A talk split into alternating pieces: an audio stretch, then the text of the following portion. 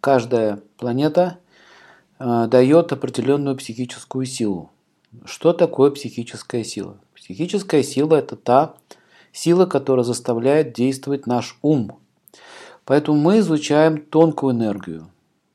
Очень сложно доказать, что планета вообще действует.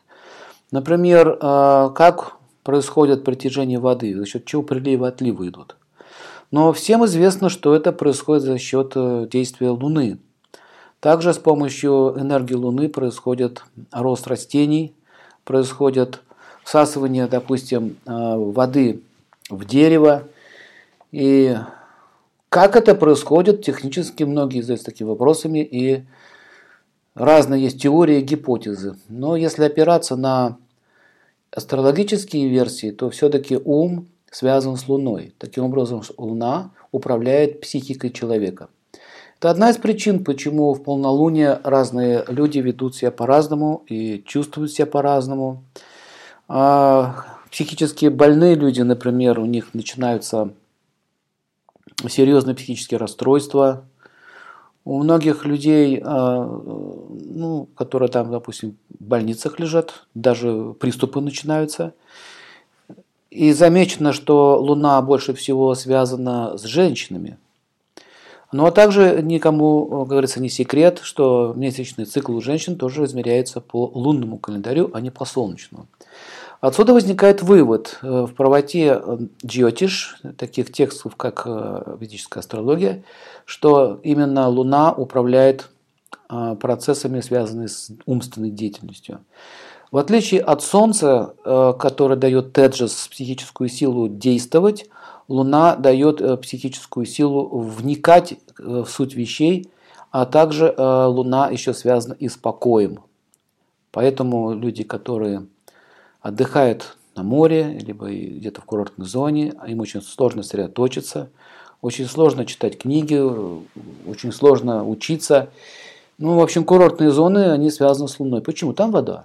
Поэтому вода аккумулирует в себе лунную энергию. Таким образом, должны понять, что Луна связана с умом. Поэтому есть очень много необъяснимых а, моментов в жизни человека. Например, что такое лунатизм? Что такое лунатизм? Это загадка по сей день ученых, и они не понимают, но связано это с Луной однозначно. По полнолунию у человека начинает крутить ноги, вдруг он встает, сам будучи спит, начинает действовать, ходить туда-сюда.